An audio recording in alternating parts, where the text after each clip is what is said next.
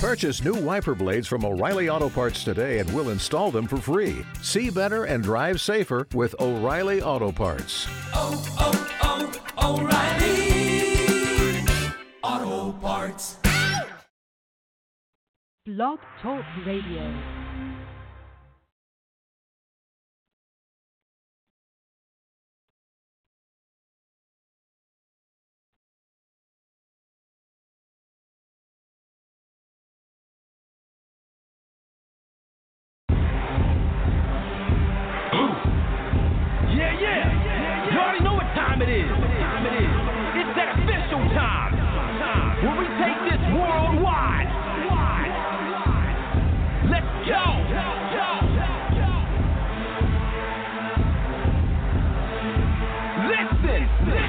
Now it's time to turn it up, surf the radio waves as we begin to burn it up. We all up in your area like landscape, definitely bringing you the power slam and pancakes.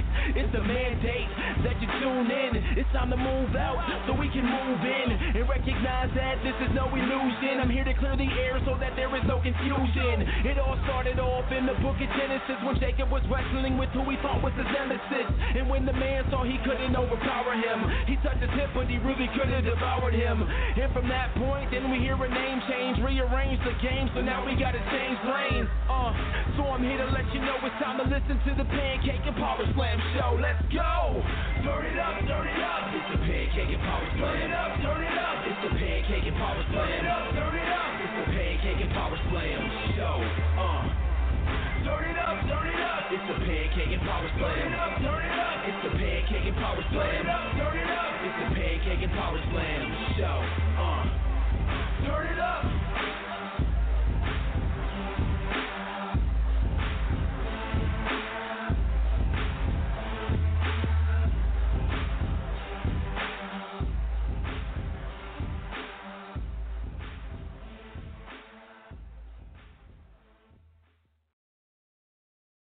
You are now listening to the Pancakes and Power Slam show by Crave Wrestling on Blog Talk Radio.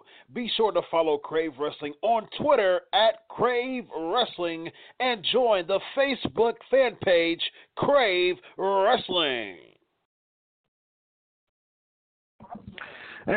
And we are live and living. Killing and fungi like a monkey if you will, baby. Episode 371. I am Chris Featherstone.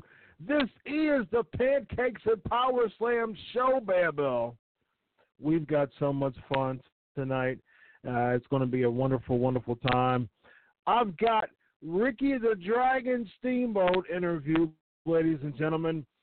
You know what's so funny? It was such an amazing interview that, one, it was only supposed to be like 20 minutes and end up turning into two full parts, nearly an hour long, and so it was absolutely fantastic. One of the greatest I've ever had, one of the greatest interviews I've ever had. So pleased with the outcome of the interview. And so Steamboat, I think you'll like Steamboat's interview. He shared some really, really interesting stuff. Very, very interesting stuff. So what we're going to do is actually we're going to, Jay said, great Dusty impersonation, Babel.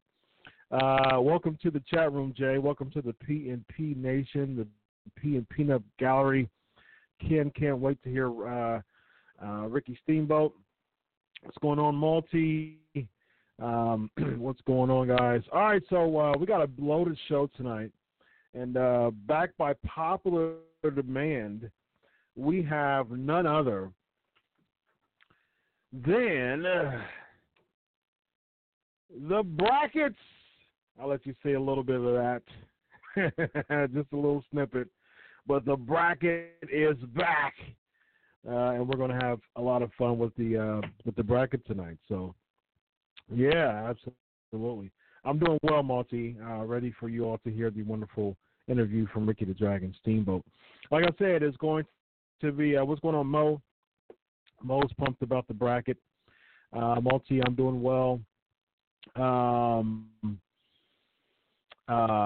Good question. So yeah, it's we're gonna have a lot of fun, guys. Of course, part two will be next week, so stay tuned next week. This week we're gonna do part one with Ricky the Dragon Steamboat. Kimbo says it's about to be all like a Stevie Potter neck bones. This is Stevie Ray. Here's Stevie Ray. Ken, good question, man. I don't accept super chats because this it's interesting, man. I have a really good relationship with Wrestling Inc. So this is my show, Pancakes and Power Slams. It's been 7 years strong, 7 years long, and I've been writing for Wrestling Inc. for a while, so the Pancakes and Power Slam show video portion is showed through Wrestling's YouTube. But I do have a Patreon, Pancakes and Power Slams Patreon. So you can definitely give there, and you can also see all of my fun stuff there. So the Patreon is coming up as Pancakes and Power Slams, Ken. So I really, really appreciate that. Donate on Patreon and exchange that for a super chat, all right? So thank you. Thank you for that question, Ken. I really appreciate that. All right, ladies and gentlemen, so let's get into it. You know what time it is. It is time for the Ricky Steamboat interview, and after that I'll be right back. Let's get into it and have some fun. I will be back. Enjoy the interview, guys.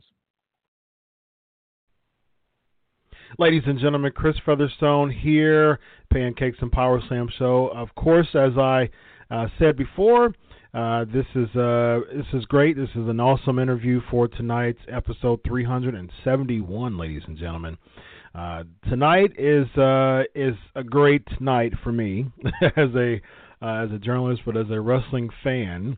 You know, I've interviewed many people, many Hall of Famers. I think maybe 10 now from WWE, and you know, I love professional wrestling. I love the business. But you know, you get your bucket list items every now and then, and as a journalist, there's a few people that I wanted to interview. Two of those people I've interviewed, and this person makes three. There's a couple more, but this person makes three, and it's funny because this person is also in my top three favorite pro wrestlers of all time. I've said this many times. A lot of people know my list, and he's in the top three. And I've been watching wrestling for over 30 years now, and this person is just probably, I say, the best pure babyface in pro wrestling history. One of the most fluid wrestlers, accolade after accolade. You know who he is. I don't have to say too much about him as far as who he is, but I'm so glad that he's on the show tonight, ladies and gentlemen. Without further ado, the man, Ricky the Dragon Steamboat. How are you tonight, sir? Hey, Chris, you know something? Let me say this. That was the best intro that I've ever had. Oh, I appreciate that. Thank you, man. Yeah, I appreciate that. That was the best intro I've ever had. Wow. You've interviewed a lot in your career, so that's a lot. Who are the other two guys from your top list? Yeah, well, I'll give you my top five. Number five is Booker T. Number four is Chris Jericho. Number three is you. Number two is Dusty Rhodes. And number one is Sting. Oh. Yep. Those are my top five right there. Been in my top five for, I don't know, probably 20 years, 15 years now.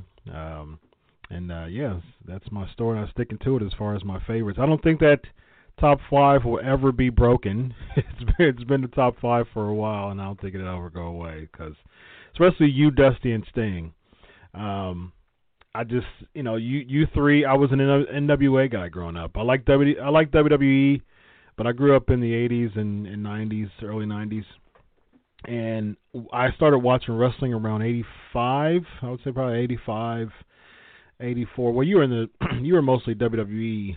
In the mid-80s, well, you're a WWE, NWA, feuding with, you know, teaming with Youngblood, feuding with Flair of the U.S. title, and then, you know, you had your little WWE run, and then, of course, going back to the NWA, WCW, winning the championship in '89, and so a lot of the '80s wrestling, although I watched both, there was something about the NWA that really hooked me, because I was just having this conversation last week. WWE came to my hometown last week for SmackDown, and beforehand a bunch of us just fellowship and just talked old school wrestling and over some wings or something like that. And so we were talking. I was just like, there was something about old school NWA that just really hooked me, because you actually had someone compete in a match and walk over a few steps to a podium, and then plug their match, plug their brand, and then, you know, cut a scathing promo against their nemesis, and give us such a cliffhanger of what town to come to, whatever weekend it is. You know, this Saturday in Evansville, you better come, because I'm gonna take you down. You know, there was such an amazing draw to me as a fan, because I think the art of the cliffhanger is something that's kind of been missing for a while, and I really love that about the NWA.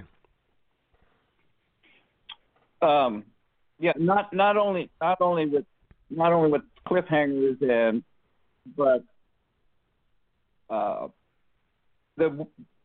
I think the guys that worked in the NWA were head and shoulders above other organizations. Mm-hmm.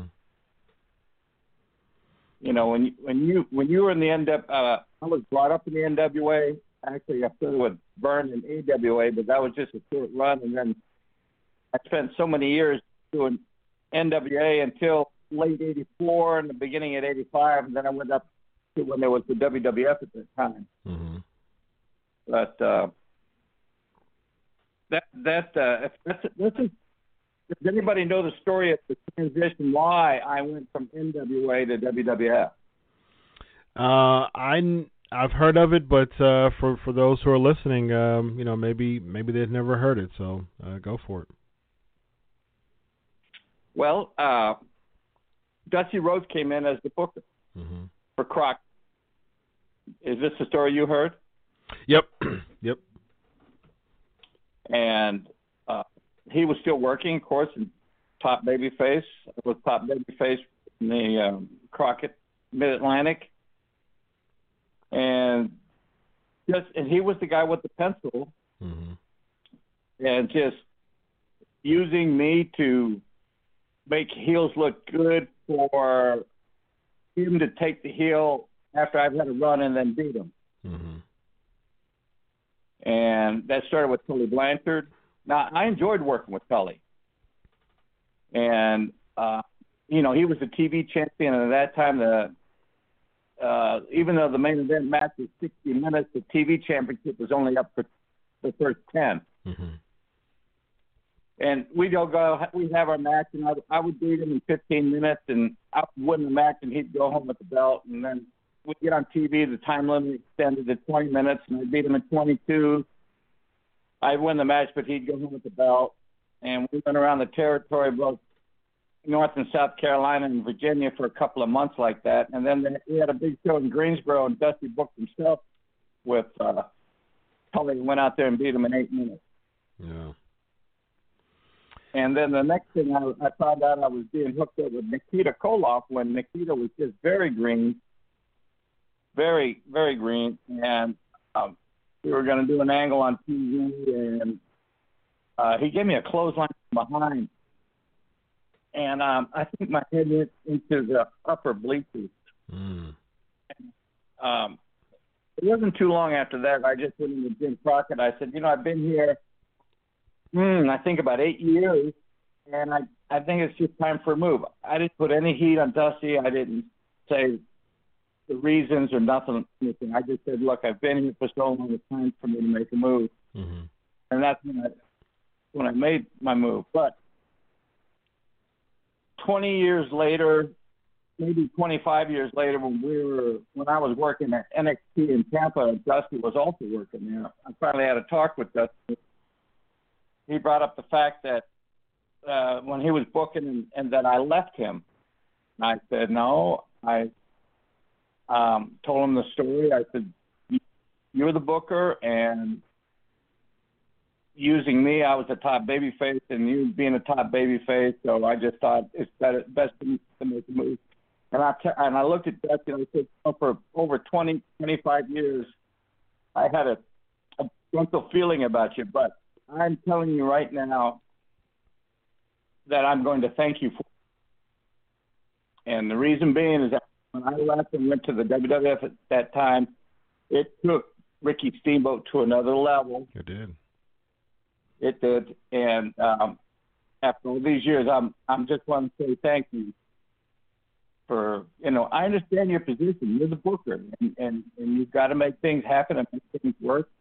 I was there for a long time, 8 years, and working for Crockett. But the ill feeling is gone, and I owe you a big debt of gratitude. Wow. And he just, yeah. Wow. And he said what? He didn't hardly say anything. Just looked at me and gave me a nod and a smile, and we shook hands. And then we, you know, went back to work at the NXT school, FCW. Wow. That's really interesting. You know, a lot of respect, you know, to you for that. I didn't know that. Now, I knew that there was some conflict between you and Dusty as far as the booking. I didn't know about the Nikita part, and I didn't know about the, you know, the bearing the hatchet, so to speak. So that's really, really interesting. Yeah, that's new news to you, right? It is. It is. And I love to hear new stuff. Yeah, it is. You know, with Nikita was, you know, the Russian, right? Yeah. And the writing on the wall that I saw was, here you got the American Dream and the red, white, and blue going to eventually work the main events with the Russian. Yeah, yeah. I mean, that's what he did. Yeah, they ended up teaming together, too. They won the Crockett Cup, too, if I'm not mistaken, for 1 year. The Superpowers, I believe they were. Yeah. Really, really interesting. And this is one other thing that I don't think I ever knew, but I was really interested about. I know that, and correct me if I'm wrong, because the running story is that your WWE run halted because you wanted to concentrate more on your, you know, on spending time with your family. Is that correct? No. Okay. Well, give me the real. Okay. We did the angle in December of '86 with me and Savage, with him coming off the top rope on my throat with the announcer's bell. Mm-hmm. And leading up to that, I gave word to the office that my wife at the time, Bonnie, was pregnant, and my firstborn was going to be somewhere around first week of July. Mm-hmm. And I said, I'd like to have either the week before and the week after off, 2 weeks, because I want to be there for my firstborn. You know, Chris, at those days, we were doing 300 shows a year. You know. Yep. And traveling all over the country, and just wanted to be sure that I wanted to be there. Yeah. Who would not want to be there with their firstborn, right? Right. You know, I was in my mid-30s, and Savage and I had our match, one of my all-time favorites, and I know we took the Intercontinental Belt to another level. Mm-hmm. And definitely, politics as it may be, Vince just said we can't leave the belt dormant for those couple of weeks that you want away. And he said, I'd like for you to drop it to Wayne Honky Tonk. Yeah, yep, yep. Well. Who brought Honky Tonk in? I don't know. That's a good question. Did you bring him? No. Hulk Hogan. Who suggested to Vince to drop the belt to Honky Tonk? Hogan. Hulk Hogan. And this news. This comes from a live interview that I saw Honky Tonk do and say that. Very interesting. And what are your thoughts on, you know, he's the longest Intercontinental Champion of all time. Do you think that Hogan had some stroke in keeping the title on him? I don't know anything about that, honestly. But yeah. You know what's funny is that I had the belt about 8 weeks. Mm-hmm. And when I do appearances and I do Q&As, room full of fans, and I've done a ton of them. I started doing it in the last 6-7 years. Mm-hmm. And I'm telling you the truth. Why is his name never brought up? You talking about Honky Tonk Man's? Yeah. That is really interesting. Well, he only had one. I mean, he was the longest Intercontinental Champion of all time. He only had one run. You know, so I don't know if someone would consider him the greatest. You know, I think he's Hall of Fame worthy, and I think him being in Hall of Fame, you know, makes sense. But some people, if you're kind of like a one and done, just because you had a long reign doesn't necessarily mean that, you know, you're one of the greatest. Like, for instance, JBL was, before AJ Styles, JBL was the longest reigning world champ in SmackDown history, right? He had it over a year or around there. And he's not considered one of the greatest, you know, even in the top 5 or 10. I mean, he had a really good run as a heel, but he's not considered the greatest because he had the longest reign. Yeah, well, JBL, talking real quick, I enjoy watching him work, and I especially enjoy his interviews, his promos. Oh, yeah, definitely. Yeah, definitely. You know? Yep. Yeah, he's that, you know, Texas blood off the cuff, you know what I mean, old school type of promo for sure, yeah. Yeah, that's good. Interesting. Yeah, he is. I agree. I think his promos are really good. Well, you know what would be enriching? If some guy would go out there and start doing promos like old school. Oh, it would be very enriching for me as a fan. That's for sure. Oh, yeah, and it certainly would. Get the nod from all the old school fans, but certainly I think the new school fans would dig on it also. I agree. You know? Yeah, because things feel so fabricated when it comes to promos, and you know, promos is what hooked me. So I'm a promo guy. I love hearing good, authentic promos. Like, for instance, you know, you talk about Nikita. You know, this guy was so engulfed in his character that he started to talk like he was like really Russian. You know what I mean? Like, I loved that. And just, you know, someone like you, you know, it's interesting because I think someone like you really transcended what we see today. But I think that the scope now is a little bit too much of what you started. You know what I mean? You, like, for instance,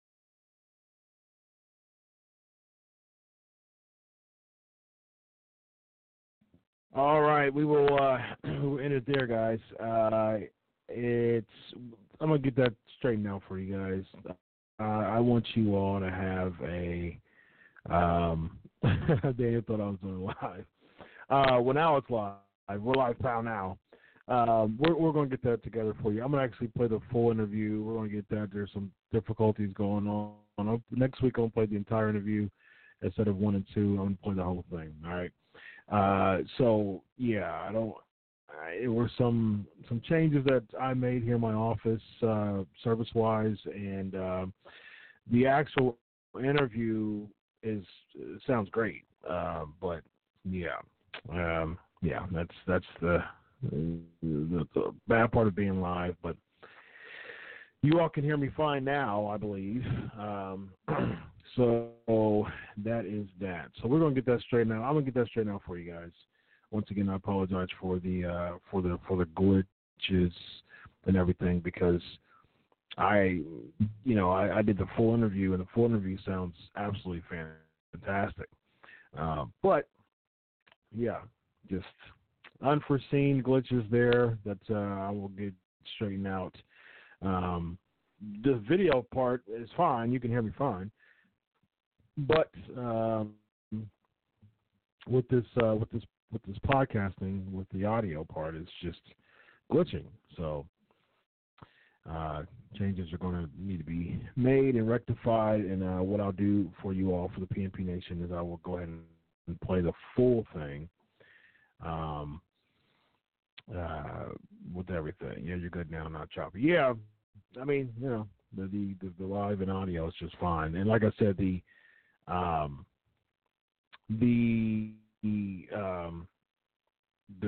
full interview, the actual interview is just it's just fine.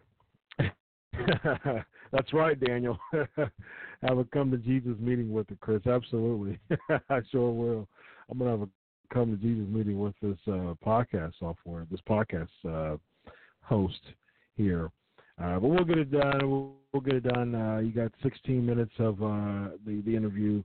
I'll probably, what I'll do is I'll play the whole thing. I was going to do a Patreon type thing, but because of that, I'm going to do it.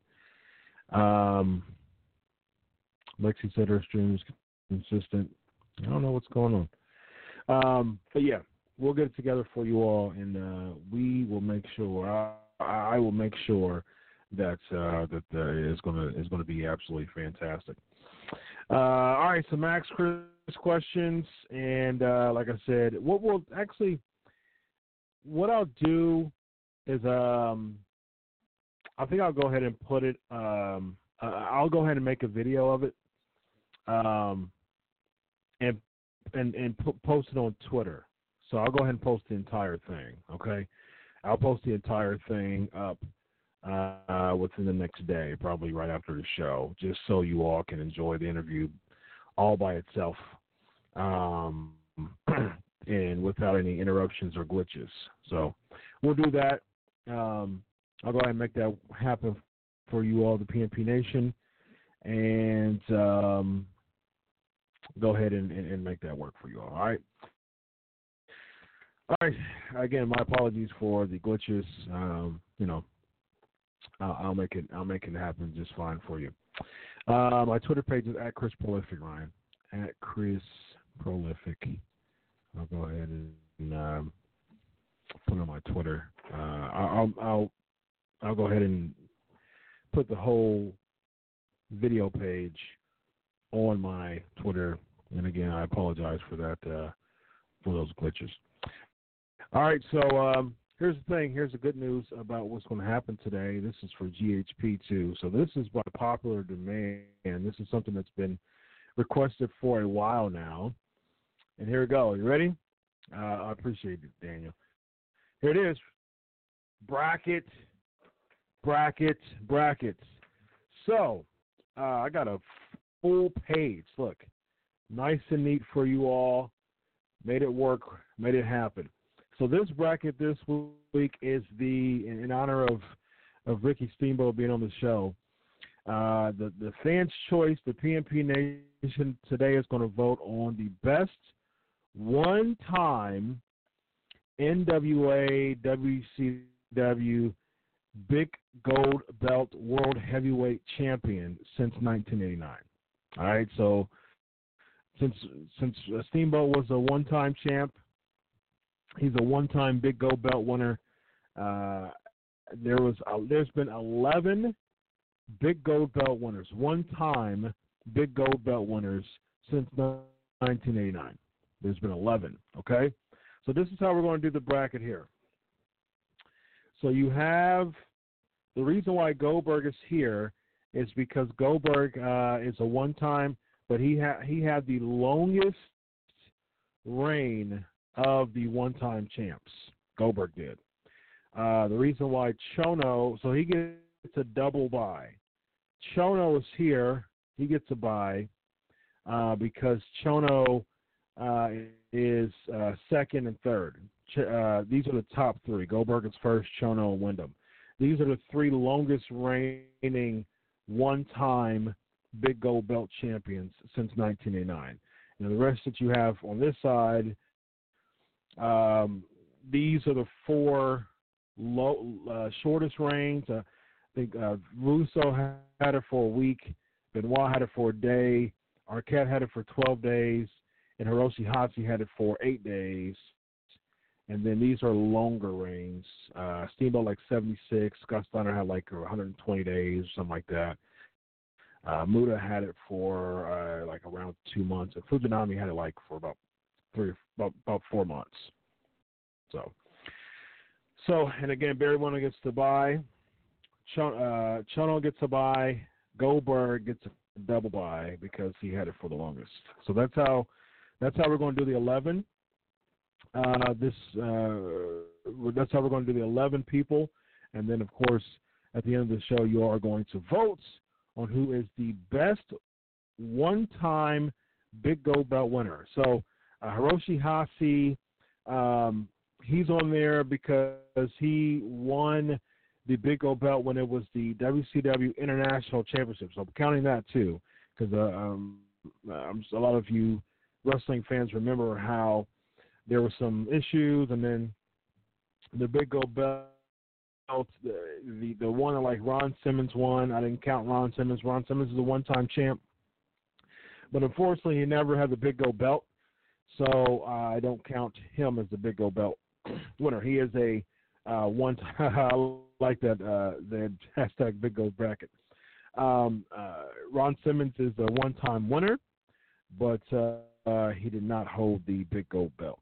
So, yeah, those are the 11 names who have the Big Gold Belt over the past 30 years who was NWA WCW. I did not count any of the WWE reigns either.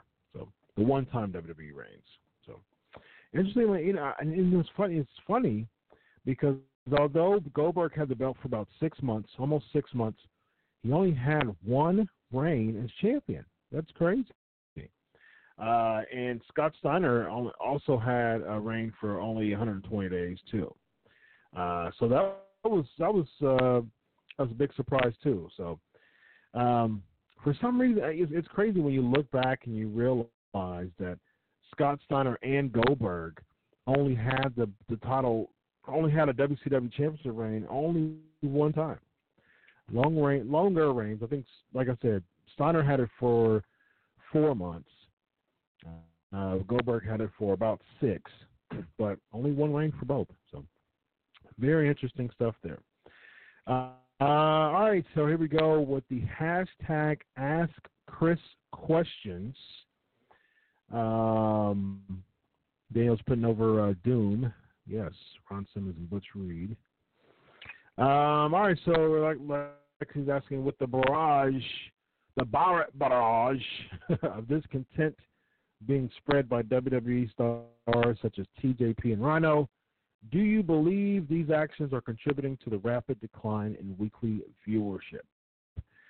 I think the rapid decline in weekly viewership comes from the fact that WWE is doing such a poor job with building storylines and cliffhangers. And we talked about that in the Steamboat interview. Like I said, check it out on Chris Prolific. Follow me at Chris Prolific. I'm going to post the entire thing after the podcast. All right, I'm going to go ahead and set that up and go ahead and do the entire thing. All right, so, and it's very, very, very plush, very, very cool interview, 52 minutes long, so prepare yourself for that. Although I'll probably do both parts. Just check our Chris Prolific there. I did put it in 2 parts, and so I might just go ahead and just for you guys to digest it. And some people, 52 minutes all in one swoop is a little bit too much, but so yeah, I did manage to edit it and put it in 2 parts. So I might just go ahead and do both parts and go ahead and post it on my Twitter, or I might cliffhang you all and post the first part only on Chris Prolific Twitter page, and then cliffhang you all and have you all wait till next week. So we'll see. All right. So, yeah, Lexi, as far as the question that you're asking, yeah, it's just a lack of build. It's a lack of build. It's a lack of storylines. You know, it's interesting how the new wrestling fans are, and it's making have the hardcore wrestling fans loving their, you know, hard-hitting matches with a lot of flips and a lot of moves and a whole bunch of other stuff. But at the same time, WWE isn't supposed, like, as far as WWE, you're not, it's not supposed to be a niche market because you want TV deals, you want all the money from the ad revenue, all those things. And if they're saying, okay, well, this is niche, I'm trying to make this a global enterprise and expansion. I'm supposed to make the WWE a national, international conglomerate. Having a niche product doesn't help them at all. Actually, it hurts them. As a matter of fact, back in the day, we remembered WWE being so larger than life in the sense of the characters, the storytelling, the plots, the narratives. The wrestling part was not even like I always say the 70-30 rule. Give me 70% of what happened outside the ring, 30% of what happens inside the ring. What hooked wrestlers was the fact that the build to the match was amazing. It was phenomenal. The match was just the icing on the cake. That's why you didn't have, let's be real here. Not a lot of people are like amazing catch-can wrestlers. I mean, you had your, TA was a solid wrestler. Of course, you had your Blanchards. Arn was very solid. Flair. But, I mean, look at it. I mean, Luger was a top star. Nikita was a top star. Dusty was very solid, but he wasn't, you know, he wasn't a good wrestler as far as, like, catch as can. His character was what made him larger than life. So, if you really think about it, especially from a WWE standpoint, all the people who Hogan was feuding against, Stud, Andre, Bundy, Earthquake, Typhoon, you know, like, they weren't wrestlers. They were characters. They were villains that you loved to hate. And that's, I mean, WWE and WCW, NWA, there were characters, and that's what really drove the company. And we don't have that nowadays. We don't have strong characters. We don't have strong builds. It's not the same type of wrestling as people, you know, you're trying to draw casual crowds. It's almost gotten to the point of embarrassment for someone to just invite their friend over, you know, to watch wrestling with them now or go watch a wrestling event. It's almost to the point of embarrassment now. And, you know, that's the sad part. And we've seen this decline for years now, you know, and it's been going on since, like, at the end of, like, Ruthless Aggression. You know, it's at least the past 7, 8, almost 10 years, really. I mean, really, the past decade. I mean, you know, we covered some controversial questions on the Flavor of the Week before, and we talked about, you know, John Cena possibly being the single biggest contributor of the WWE declining, because he's been the man, you know, over the past dozen years, and the WWE has declined. It's, you know, declined. I mean, last week was the worst was the lowest non-holiday Raw ever, you know, and it's like, this is probably, I would say that this roster is probably the most talented roster in the history of WWE, and that goes to show you can have all the talent in the world And that's what pro wrestling is. You can have all the talent in the world, but if you don't have stories to build that talent, people aren't going to care. Simple as that. So, let's see what else we got as far as questions here. Let's see some good stuff here. Someone just made a statement. Okay, here's another one.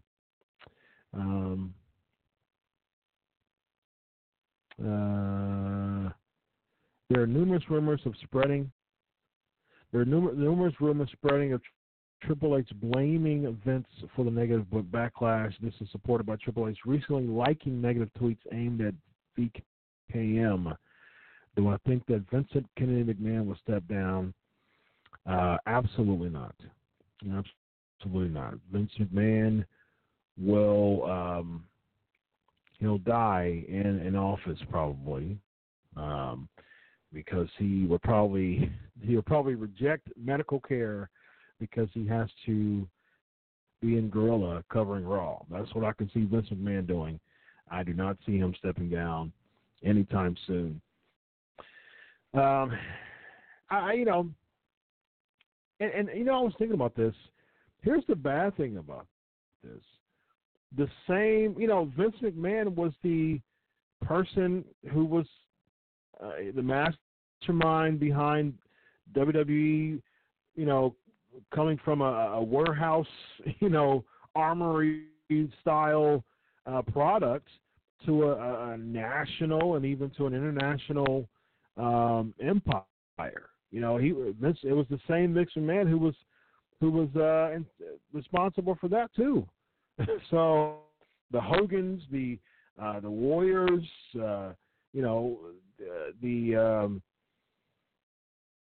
Savages, that was a Vince thing too. So it hasn't been a different person. It's still Vince McMahon, but I mean, maybe you can blame old age. Maybe you can blame the partnership with different sponsors. Maybe you can blame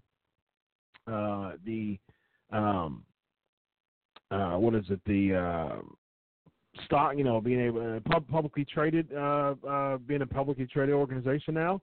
You can't say it's a PG thing. Because the 80s was PG. It wasn't, there was blood every now and then, but it wasn't like Austin. It wasn't like a bunch of beer swinging and profanity, and HLA and, a bunch of scantily scenes. That wasn't, none of that happened. I mean, that wasn't an 80s thing. It was Hogan and Warrior battling over Elizabeth,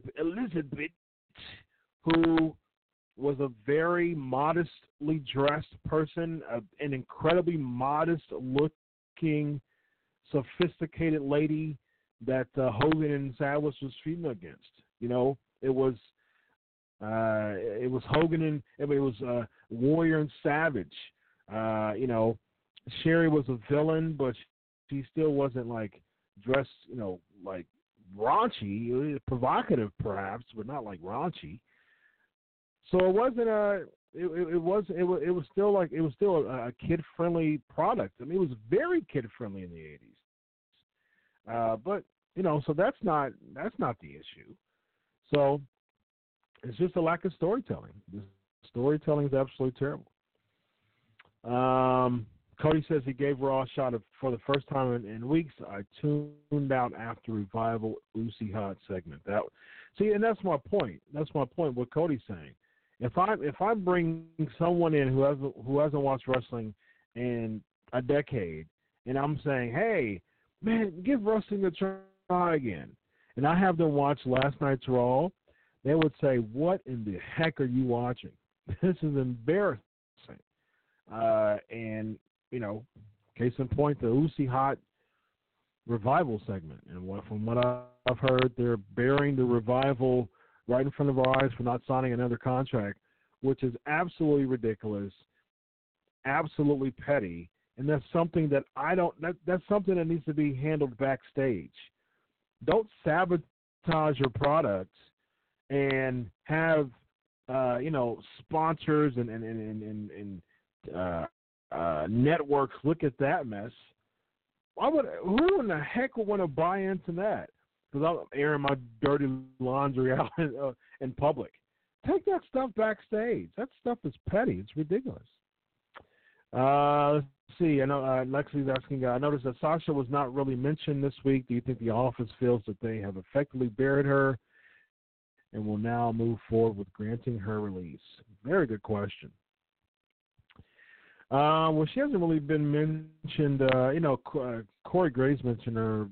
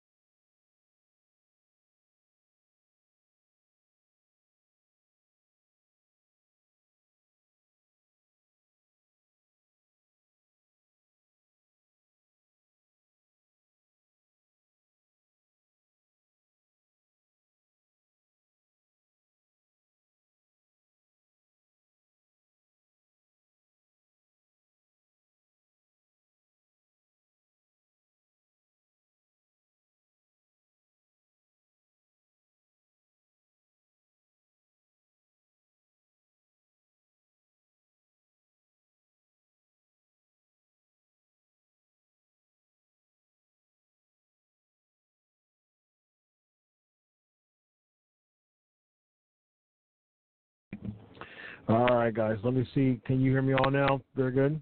I don't know if you can hear me.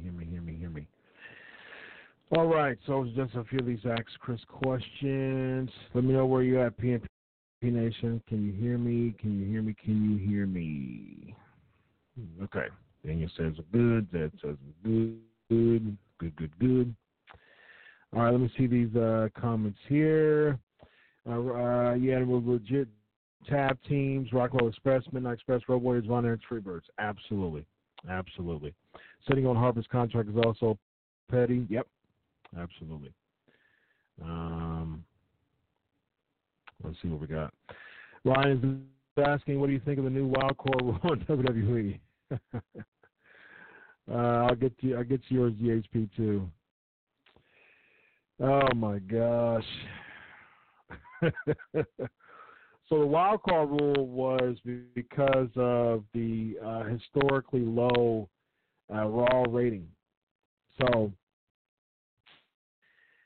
I am for the split because – no, here's the thing. I don't think this wild card rule is going to have anything to do with the bump in ratings for the WWE. Nothing, because here's the thing. People were wanting the brand splits because we saw Raw lights on SmackDown every single week, and they were doing rematches after rematches after rematches. It wasn't anything new developed on SmackDown. And guess what happened today? We saw Kofi and AJ. Oh, well, you were on Raw yesterday, and it's like we're seeing more Lars and saying, you know, I don't see if they didn't do a brand split, it would be really bad for a lot of people trying to get to that top spot. I don't see Kofi Kingston as world champ. First of all, you're not going to have two champs. If the brand, if there's no brand split, you're not going to have a WWE champion and a Universal champion. Of course, you're going to keep the WWE Championship legacy over the Universal Championship legacy. I don't see them canceling the Universal Championship, and that would certainly in Kofi Kingston. As much as I'm a big Kofi Kingston fan, he's in my top five as far as modern day. Him and New Day. I definitely don't see Kofi Kingston as a top guy. I definitely don't see someone like a Sami Zayn main eventing. And you're going to have your top few people, at least with the brand split, you can have four top guys instead of two. Because at the end of the day, there's only two people who are going to vie for the title. I mean, maybe a triple threat match, but it's only going to be two guys vying for the top title. At least with a brand split, you're giving two other people a chance and having four top guys, and plus the roster is just way too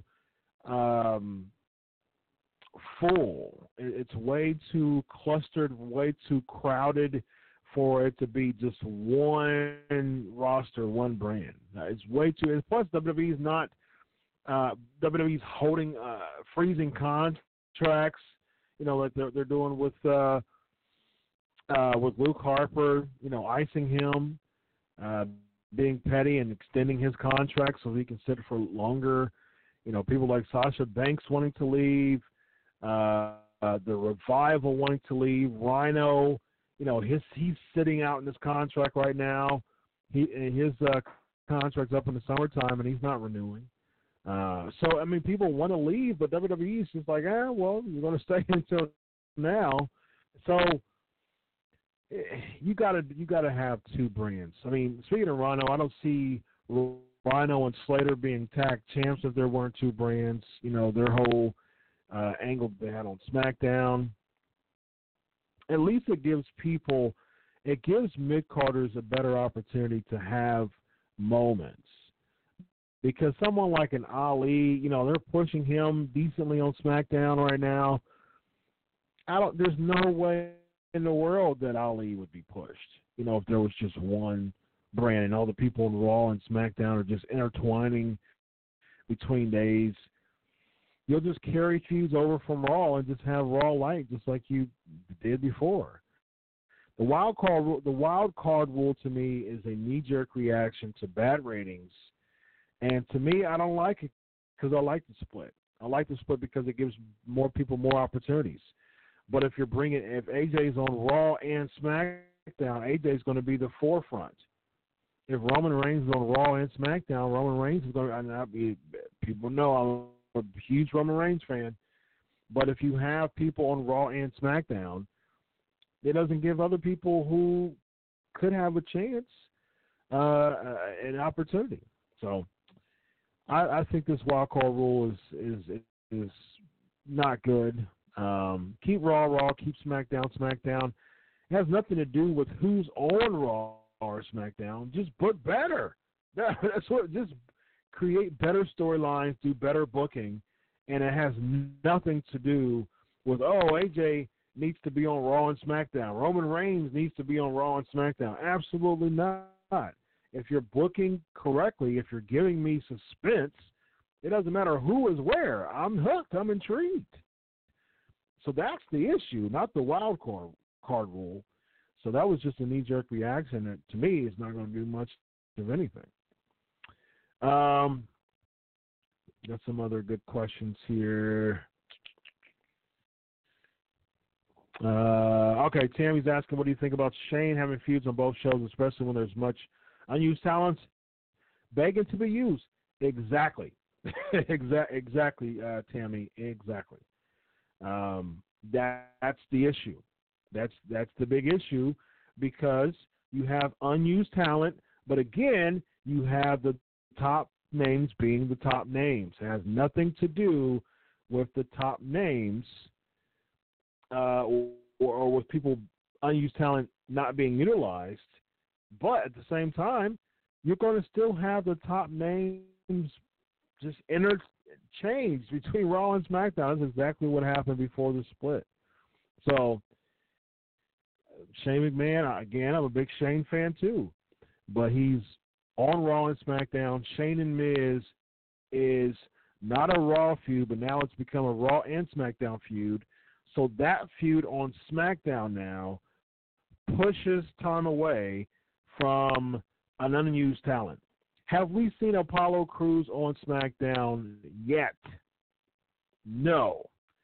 Becky Lynch was not on Raw or SmackDown. I know they had, I know they were on a European tour and things like that. Finn was in Ireland.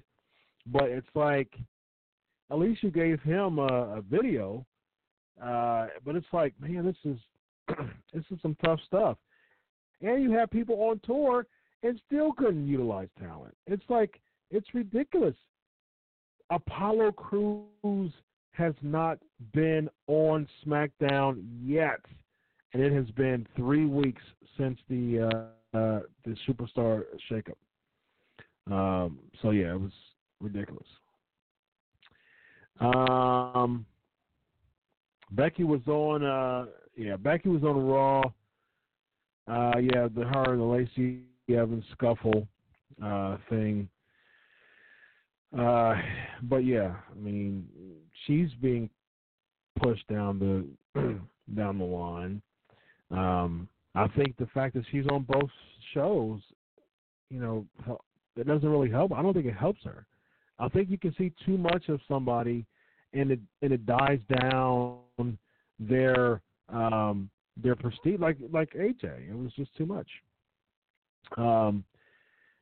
We saw him every single week as champ. He was champ for over a year, and it still didn't feel like much.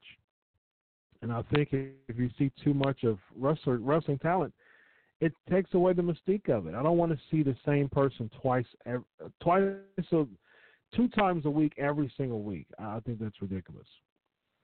Becky gives the same promo on Twitter, Raw, and SmackDown Live too much. I agree with that. Might not be a popular opinion, but I sure agree with it. I think GHP asked a pretty cool question. I gotta find out where it is. I'm seeing some Techno TV 2000. That's very interesting. I interviewed. Speaking of that, I interviewed one of the members of Techno Team 2000. Not Watts, but Chad Fortune. I interviewed Chad Fortune a few months back because Chad Fortune was technically the first person who beat Goldberg. He beat him at a house show, so I interviewed him. That was pretty fun. Here it is. Here's JSP. Do you think with the terrible happenings with the WWE they can use an off season to reshape the face of the WWE? I know Vince wouldn't do it, but could they use that? Well, I don't think an off-season would be the case. I do think you do a season where wrestlers just aren't competing.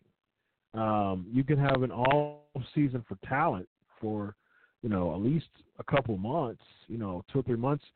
You know, if Seth Rollins don't show up in 3 months and this, you know, this year or maybe even 6 weeks, at least something. And, you know, AJ doesn't show up for this amount of time. And, you know, I think that helps them.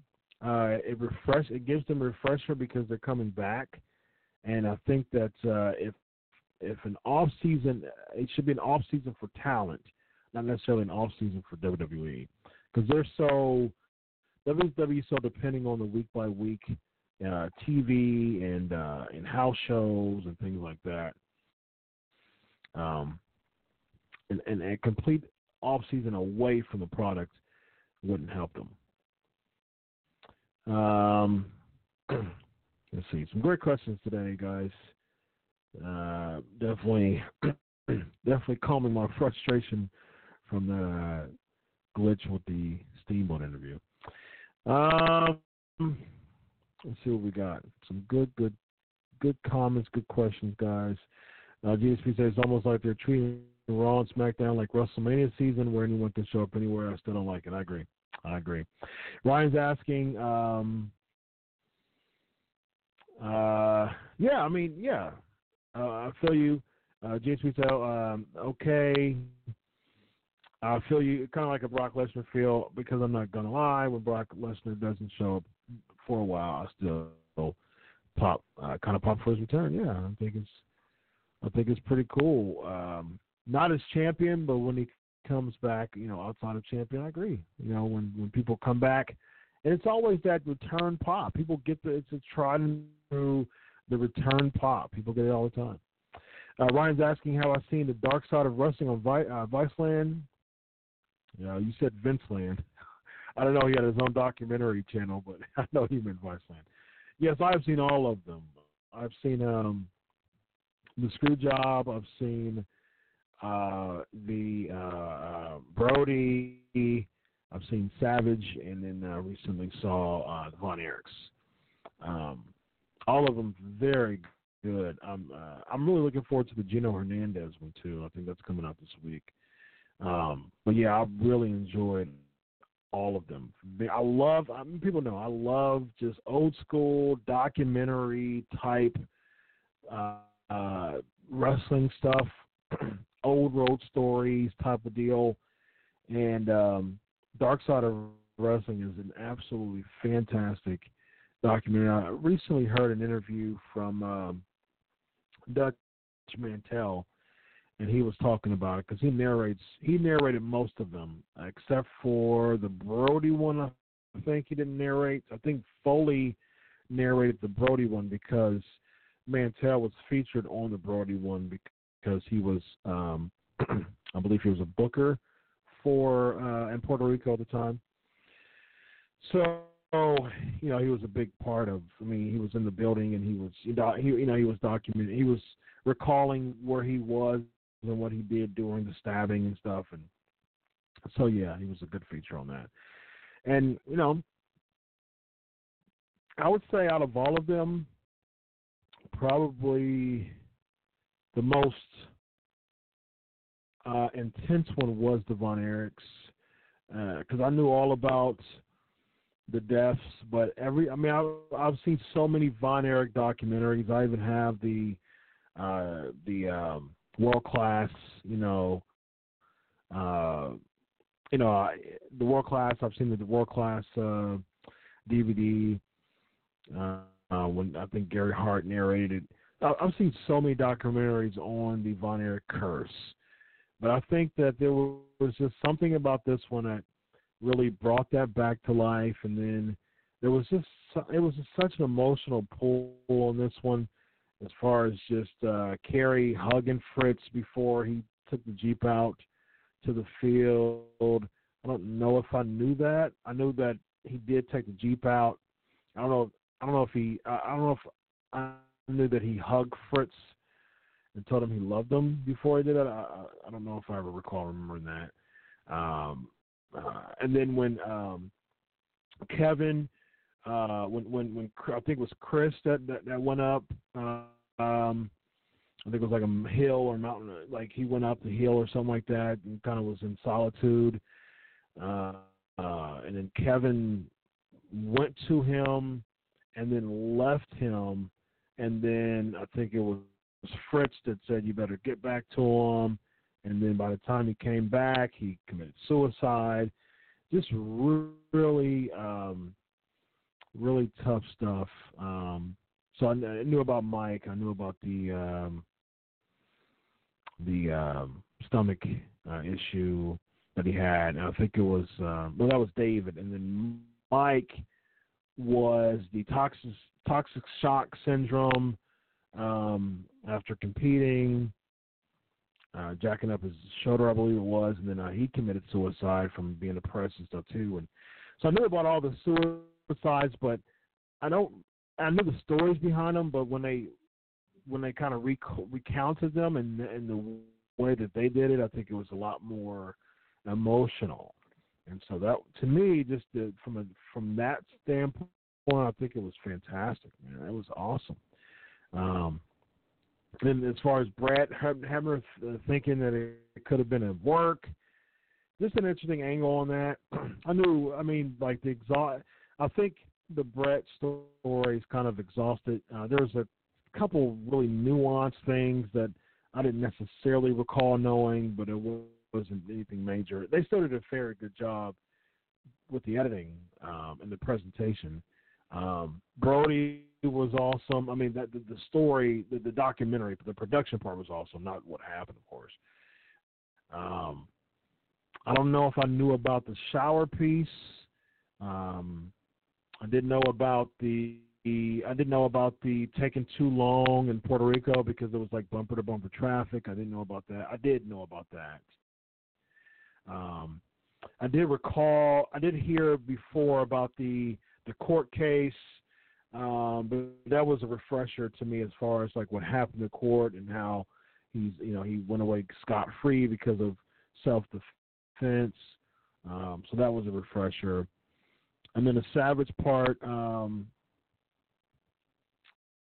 knew, there wasn't anything really new as far as I recall. I mean, the goings on with Elizabeth and Luger, the divorce and still working together, and then going back to working together in WCW, and the death of Liz and the death of the Savage. So that was, I think I knew about all of that. There wasn't really anything that was new. There were some refreshers, but there wasn't really new stuff. So, but all together was, I think all of them are absolutely fantastic. I've seen some Gino Hernandez documentaries, but I'm really excited to see how they're going to do this, how they're going to present the Gino Hernandez stuff. So really interesting about that. I'm about to bring Evan Tech Proud on the line. Let me address a few of these Ask Chris questions right quick. A brand off season. Raw will be on for 6 months. SmackDown another 6 months gives the current brand time to refresh while they're still being on TV year round. The only problem with that is SmackDown's deal with Fox, so I don't. It's a money thing for WWE. I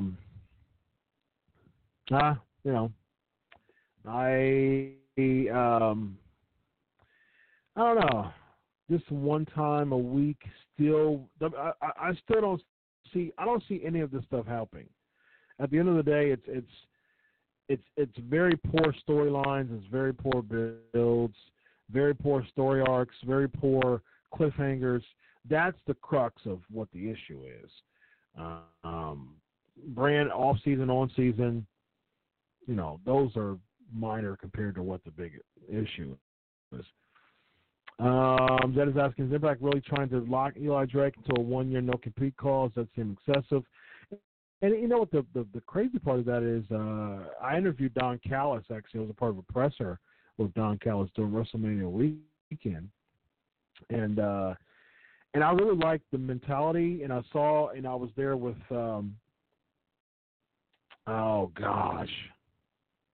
Damore, Scott Damore, too. Scott Damore was there too, and I mean, I really like their. I've watched, I've seen heard interviews from them too, as far as they really wanted to start working with a lot of people, making it kind of an NWA feel to it, because NWA was territorial. They would work with, brand to brand. Speaking of world class, NWA worked with world class in order for Kerry Von Erich to become, world heavyweight champion during the David Memorial. So they had that feel. I mean, Flair would go to Puerto Rico too. They were, it was a territory. It was an alliance. They were everywhere. But I mean, it seemed like Impact's trying to do that, which I like. The event that I covered during WrestleMania weekend was United We Stand. I've said this before. It was Impact, Lucha, MLW, and WrestlePro. And I like that. I like the fact that you have four brands in one. It's, under the Impact umbrella, but it's four different brands. And the fact that they're, that the rumors of them doing that to Eli Drake is, I don't know why you want to do that. I don't understand why you want to do that for 1 year. So, yeah, I mean, I don't know how legally you can get through that if you never sign anything like that. So, that's quite interesting. GSP's asking, what is everyone's worst pay-per-view since the brand split? His is Extreme Rules 2017. The Raw brand best match of that night was the Bar versus the Hardys cage match. That's a good question for the Peanut Gallery there. My least favorite one, I can't recall... I can't even recall a really good one. I think it was the one right before Great Balls of Fire, maybe between Seth and Joe, maybe, I think. Let's see, Great Balls of Fire. I think there was one right before it that was, not good. That was, let's see. Because Great Balls of Fire was actually pretty good. Remember one right after. Battleground was not good to me. Cena beating Rusev in a flag match. Sami Zayn defeating Mike Kanellis. Jinder Mahal beating Randy in the Punjabi prison match. Owens beating Styles to win the U.S. title. Shinsuke beating Baron Corbin by disqualification. New Day and Usos was really good. That one wasn't good. Five-way elimination match: Natalya for number one contender spot at SummerSlam. Natalya, Becky Lynch, Charlotte, Lana, and Tamina. That one wasn't good. That one was really bad, actually. Great Balls of Fire was actually pretty good. Money at Bank before that was it was all right. Not bad. Still Jinder and Orton. Breezango over defeating the Ascension in the tag match, 3.5 minutes in there. And that was actually pretty bad too. Carmelo winning the Money in the Bank, and then Corbin winning and Breezango. Wow. Count out. Yeah, that one was actually pretty bad too. 2017 was not a very good year, half year, the first half. Candlestick on a pole. That was Extreme Rules. Neville defeating Austin Aries in a submission match, and Samoa Joe winning the number one contenders match. Oh wow. Rich Swann, you had two cruiserweight matches on there. Mixed time. Rich Swann and Sasha Banks defeating Alexa Bliss and Noam Dar. Miz beating Ambrose to win the Intercontinental Championship. Yeah, that one was bad too. Wow. So yeah, those pay-per-views were bad. All right, let's bring on our Eventech Proud in the building. How are you tonight, sir? Doing all right. Can you hear me? Can you hear me fine? Doing fine. Can you hear me fine? Doing all right, man. Hopefully Vince will try to throw that wild card. Keep throwing that claws out to all of us in real life. We all be jacked up.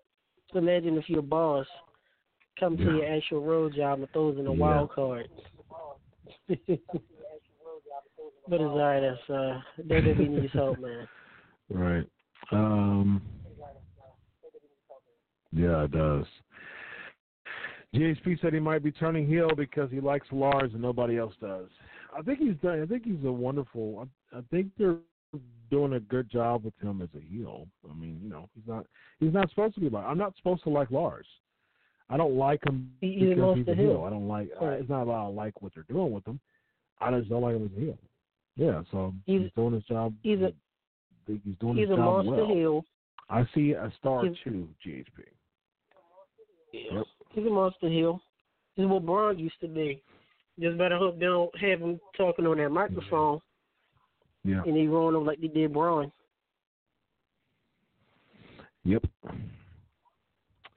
Absolutely. Bob was asking, are you doing anything special for your wife on Mother's Day? We are driving to Detroit to your restaurant for you to cook us an exquisitely amazing dish. That's what we're going to do. No, but she wants to go out to eat. So I'm going to take her out to eat. Yes. All right. So that's what we'll do here. I'm going to change my microphone. Hold on. That's fine. Well, Wild Boy, you better make some arrangements because we're driving to Detroit on Sunday. No, we will drive down the street about 5 minutes away from my house, probably. All right, so let's hurry up and get into these headlines for the sake of time. Again, apologies for the glitch. I will make that work. I think as I'm giving some time to think about it, I'm going to go ahead and put part one, which you were supposed to listen to. I'm going to put that on Twitter. I'm going to post it on Twitter. All right. So that's what we're going to do right after the show. Hang out, check it out on Twitter, and tweet me back your thoughts or anything like that. So that's what we shall do. All right, so let's get into these headlines, ladies and gentlemen. Without further ado,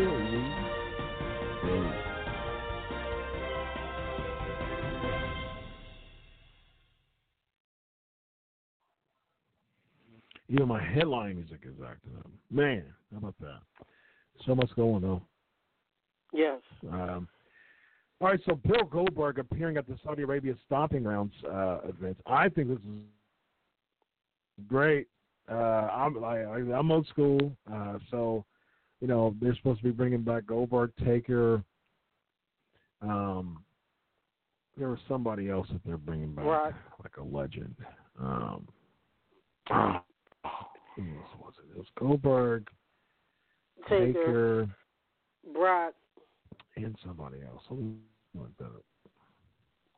Who was it? Yeah, Brock. Yeah. Goldberg, Taker, and Brock. Yeah. Yep. I'm totally cool with this. I'm much more intrigued in that than what we see every week. So I'm all for it.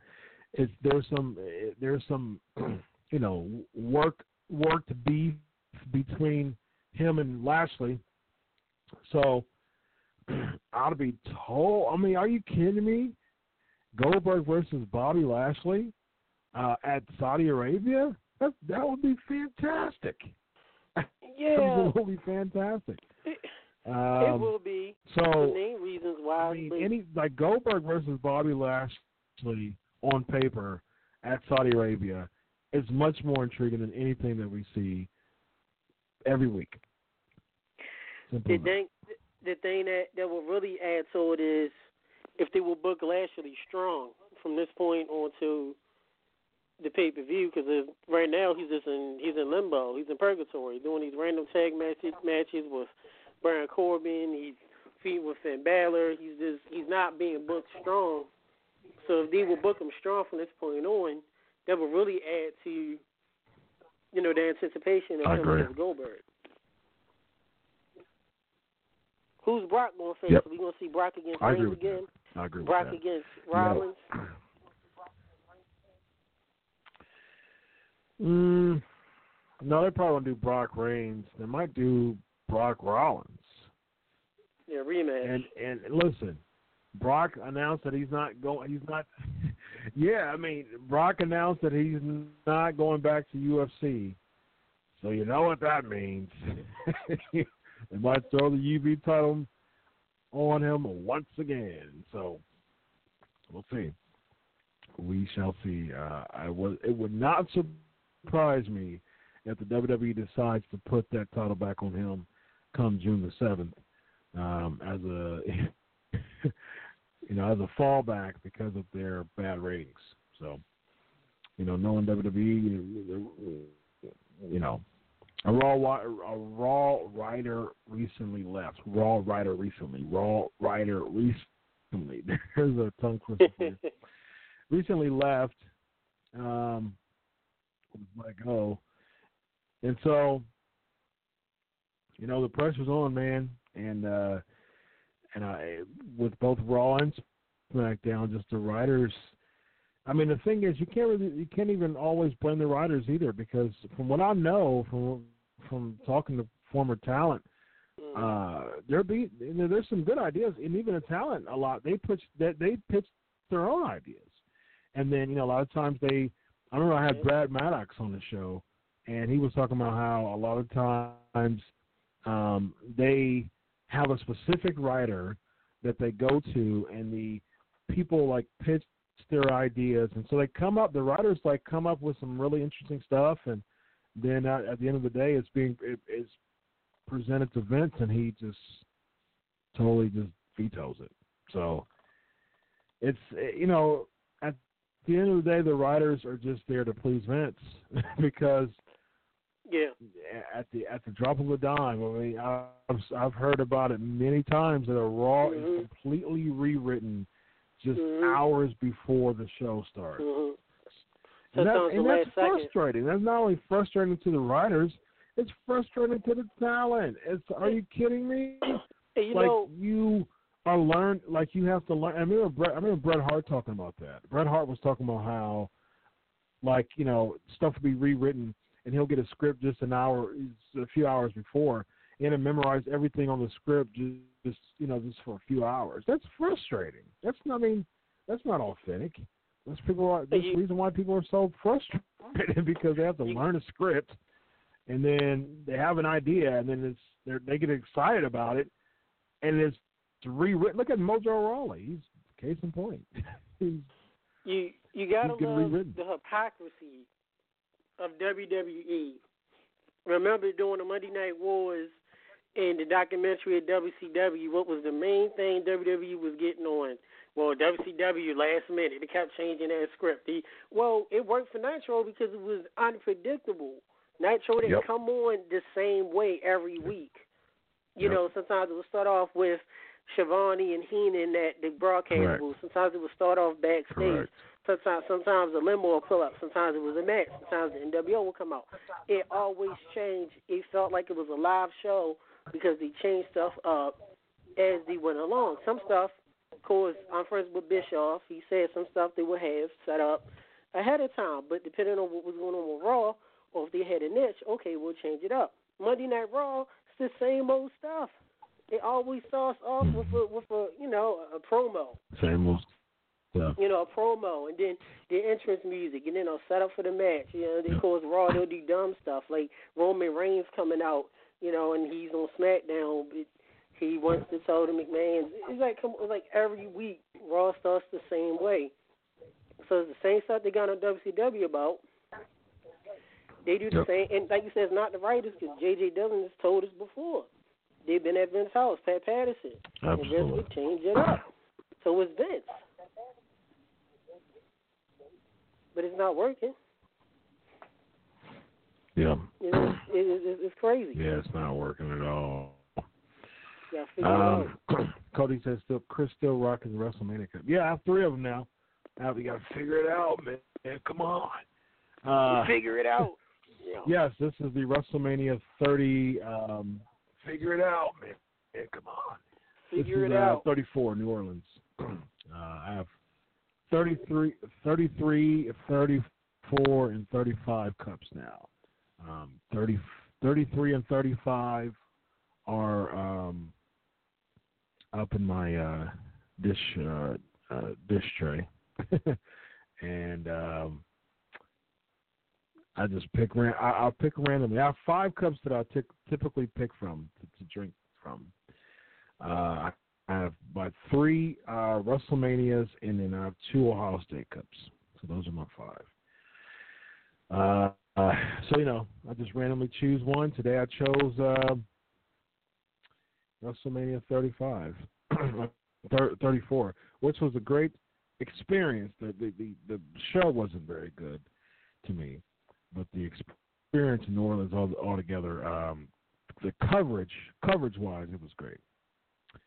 GSP Rob was asking, whenever AEW premieres as a network show, what debut numbers would consider episode 1 a successful failure as in ratings? That's a really good question. 500,000. So Raw's doing around 2-1 now. I wouldn't say 500,000. I would because. No, I would say probably a success would be half of WWE. So I would say around the 1 million mark. Yeah, 500,000. Failure would be probably under 200,000. So between 200,000 and 1 million would be like, okay, well we still got to turn up the intensity. A success would be 1 million, especially if you're aiming. If the rumors right now are Turner, so you know, have a big show do 200,000, 300,000. No, especially if it's supposed to be prime time. If they get a prime time slot and do 300,000 views. That would be not good, especially. But if they have like a Friday night 9 p.m. type deal, if they do 300,000, that would look good. It just depends on where they're going to be slotted at. Prime time 300,000, not good. You know, away from prime time 300,000, yeah. They're going to debut on prime time. 1 million time, with sure. TNT and TBS, 1 million would be good. Yeah, they're going to debut prime time. So if they debut on prime time, getting 300,000 wouldn't be very good. That wouldn't be good. Yeah, I can definitely see them debut on prime time. Yeah. 8 o'clock. GC's asking, what is your favorite match of all time? If you can't give one, give at least 3. Well, I can give you one. My favorite match of all time is Sting versus Flair, Great American Bash 1990. So that is my favorite match of all time. Not because of the match per se, but because Sting is the GOAT, and that was the first time he won the WWE Championship. I would say probably second would be the probably my top 3. As far as number 2 would probably be Simmons versus Vader when Simmons won the title, and number 3 probably would be Hennig versus Flair on Raw, the loser leaves match when Hennig actually beat Flair. I remember marking out on that. Me and my brother actually. My brother doesn't watch wrestling anymore, but we both used to watch it when we were kids. And I remember that Raw when Hennig beat Flair, and we both were just like marking out like crazy. We found out what Raw that was. 93. Was it? I think it was 93 if I'm not mistaken. Yeah. I think it was 93. Let's see. Let me check and see exactly what that was. Let me check and see the date. I think it was 93. I'm almost positive it was 93. Loser leaves WWE. It was I don't see the. It says 19. January 25th, 1993. Loser leaves town. WWE. Yep, January 25th, 1993. That was it. Well, have you heard about the progress of the AEW TV deal? No, not much progress. Like I said, they're it's supposed to be from the rumors. It's supposed to be a Turner Network, so TBS or TNT. But yeah, from what I've got is hopefully within a month we'll hear something. But the fact that there's a lot of TV executives that's seeing a decline in Raw's ratings, and that hopefully that doesn't hinder any TV execs for giving AEW a deal. So hopefully for the next month, from what I got inside, we could hear something. Hopefully, the longer we go off our hand, a TV deal won't be a good thing, but they'll get something. We shall see. Yeah, but they should be able to get something. All right, real quick, these headlines, and then we'll get to this tournament. Just, your grade, the Raw and SmackDown. That's a good point, Wild Boy. TNT is basketball heavy. I would see AEW preempting a lot. That's a really good point, actually. So, Jericho and Kazuchika Okada.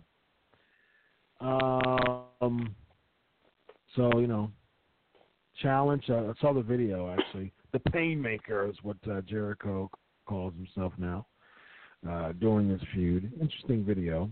Challenge with Okada, so it looks like we'll be getting them for Dominion 6-9. I'm a big Okada fan. He's one of my top five.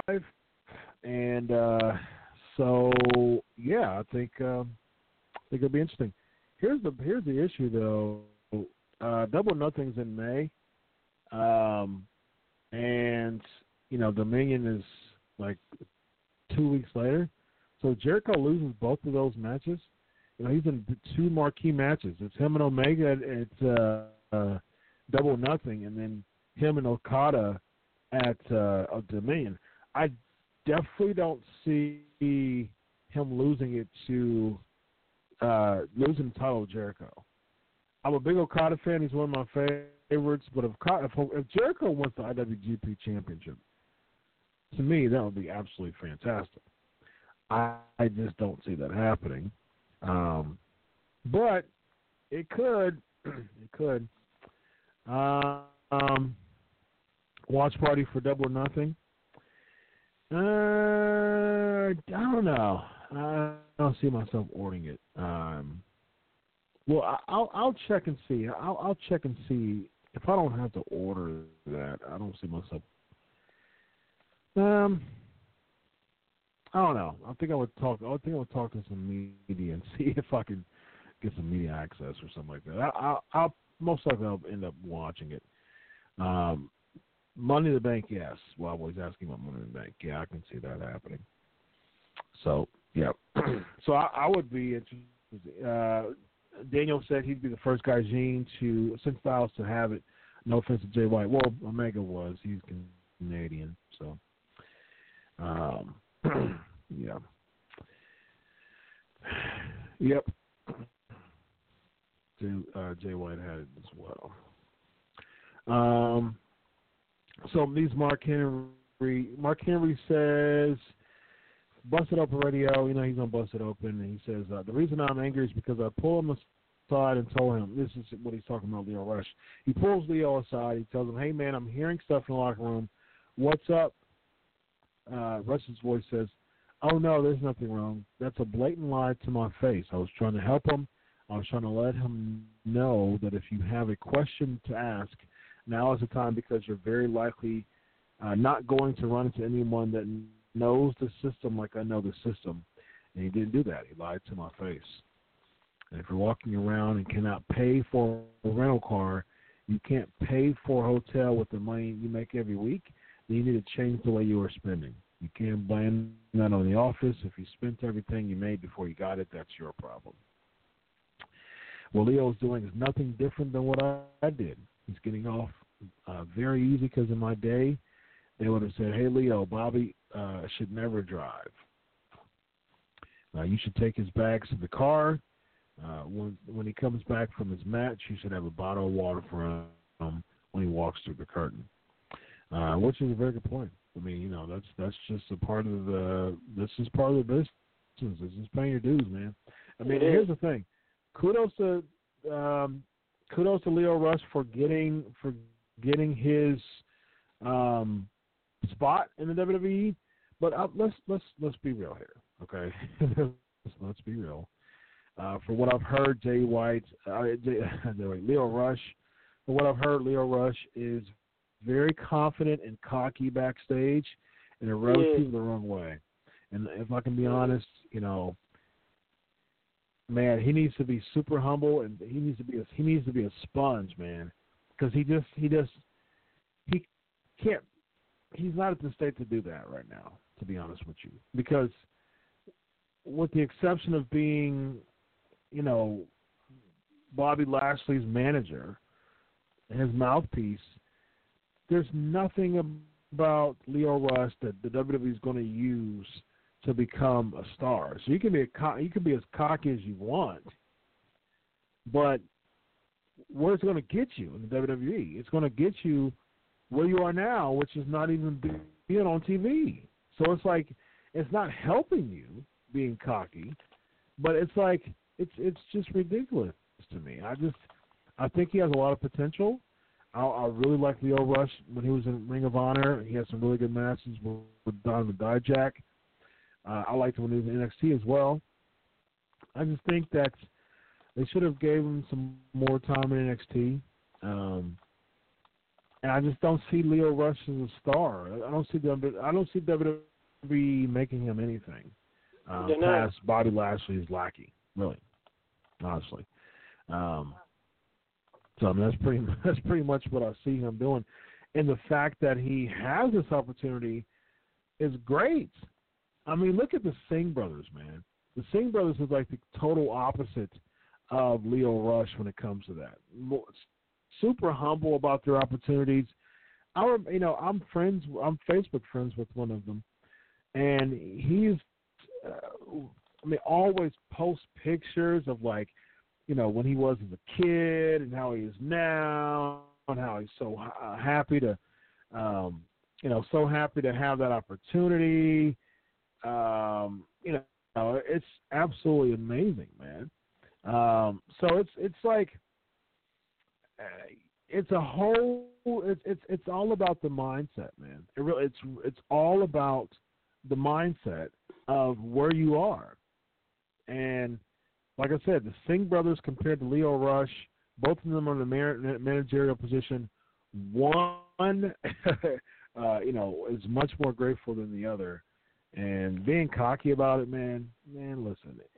And it goes to show that, you know, people aren't missing Lio Rush, you know, since he's been gone. He was a good hand for Lashley, but even that, you know, got to the point where it wasn't as interesting. So that's unfortunate. All right, Raw and SmackDown. Raw and SmackDown reviews, guys. We only got a few minutes left. D. Yeah. SmackDown C.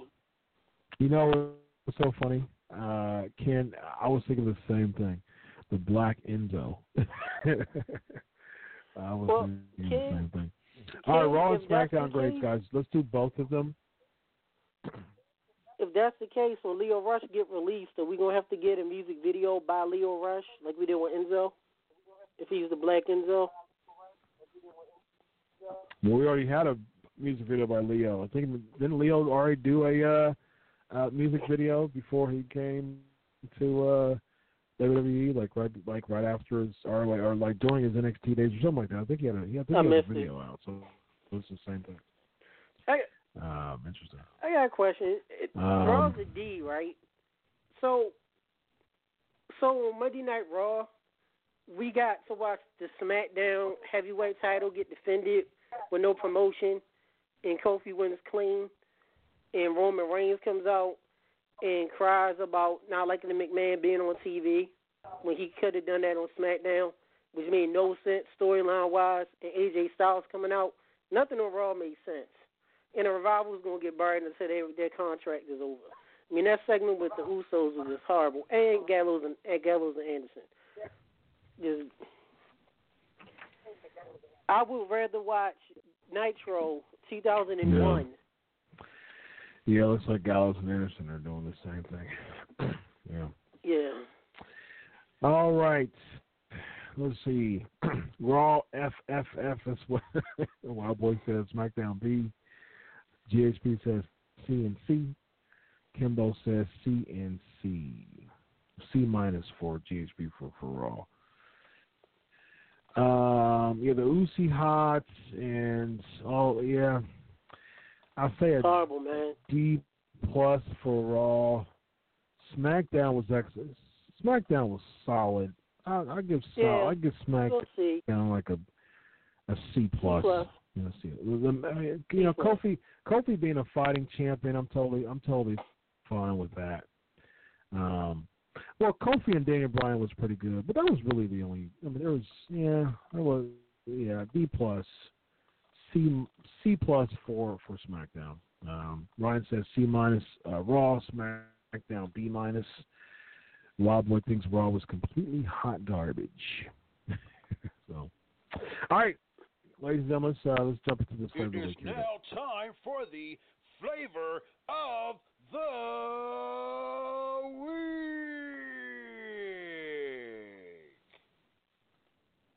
week. Flavor of the week.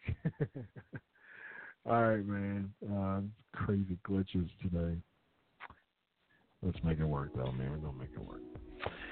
All right, so let's get into this bracket, guys. We got like 5 minutes. It might be 2 weeks. Let's just do the first round today.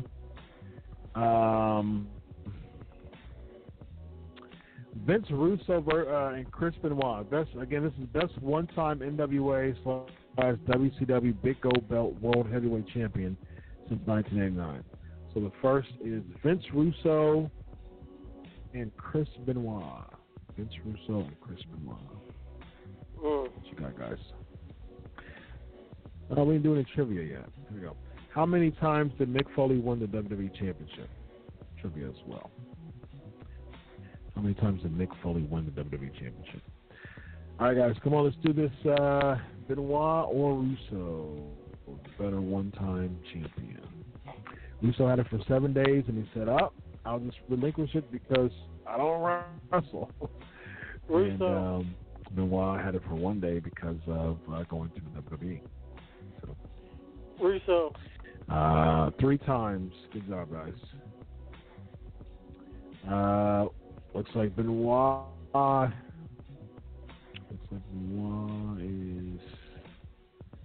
Yeah, all right, so Benoit. That's that one. Next one is David Arquette versus Hiroshi Hase. David Arquette versus Hiroshi Hase. I forgot about Hase. What you got, guys?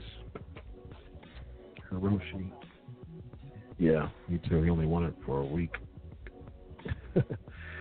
What you guys got? Like Kurosawa. Arquette or Hase?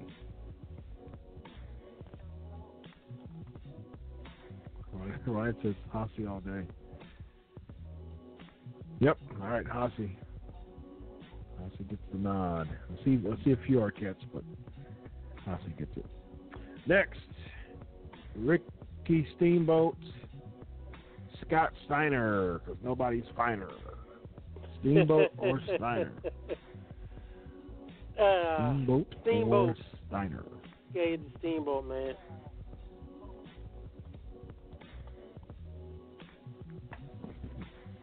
Steamboat or Steiner. Oh, well, that's unanimous.